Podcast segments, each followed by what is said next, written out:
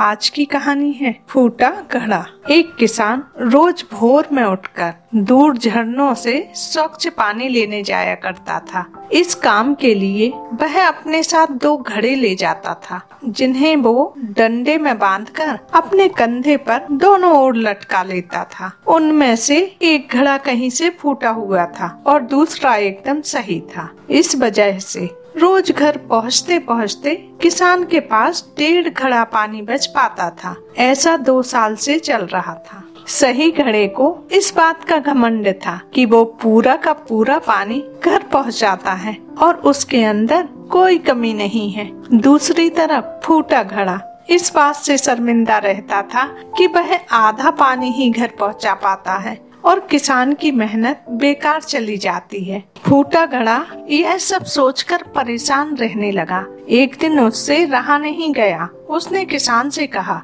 मैं खुद पर शर्मिंदा हूँ और आपसे क्षमा मांगना चाहता हूँ। क्यों? किसान ने पूछा, तुम किस बात से शर्मिंदा हो? शायद आप नहीं जानते। मैं एक जगह से फूटा हुआ हूँ और पिछले दो सालों से जितना पानी घर पहुँचाना चाहिए था, बस उसका आधा ही पहुँचा पाया हूँ। मेरे अंदर ये बहुत बड़ी कमी है और इस वजह से आपकी मेहनत बर्बाद होती रही है, फूटे घड़े ने दुखी होते हुए कहा। किसान ने कहा, तुम सिर्फ़ अपनी बुराई देख रहे हो, लेकिन मैं शुरू से ही उस बुराई के साथ छिपी अच्छाई को देख रहा हूँ। इसलिए मुझे कभी भी तुम में कमी नज़र नहीं आई। तुम्हें ऐसा क्यों लगता है कि तुम मेरे किसी काम के नहीं हो? जाने अनजाने में तुमने मेरी बहुत मदद की है, फूटा घड़ा कहता है। पर कैसे मालिक, किसान कहता है, हर रोज जब हम झरने से पानी लेकर घर वापस आते हैं तो तुम्हारा आधा पानी उस ज़मीन पर गिरता है। जिससे वहाँ फूलों को उगने में मदद मिलती है। तो तुम कैसे कह सकते हो कि तुम मेरे किसी काम के नहीं हो? फूटा घड़ा कहता है। इन सब में आपका फ़ायदा कैसे हुआ? किसान बोला, असल में मैं अब खेती के साथ साथ उन फूलों को भी बेचने लगा हूँ, जिसे बेचकर मैं और भी अधिक पैसे कमा लेता हूँ। उन पैसों से मैं अपने खेत के लिए ज़्यादा और अच्छे बीज खरीद लेता हूँ।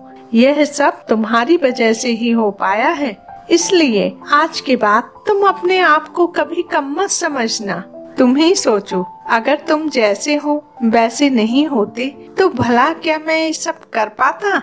हम सभी के अंदर कोई न कोई कमी होती है, पर यही कमी हमें अनोखा बनाती है। उस किसान की तरह हमें भी हर किसी को वो जैसा है, वैसा स्वीकारना चाहिए और उसकी अच्छाइयों की तरफ़ ध्यान देना चाहिए। और जब हम ऐसा करेंगे, तब फूटा घड़ा भी अच्छे घड़े से मूल्यवान हो जाएगा। कहानी यही समाप्त होती है। आपको कहानी पसंद आई हो तो अपने मित्रों में शेयर करना मत भूलिए। यदि आप हमारे चैनल पर नए हैं तो सब्सक्राइब ज़रूर कीजिए।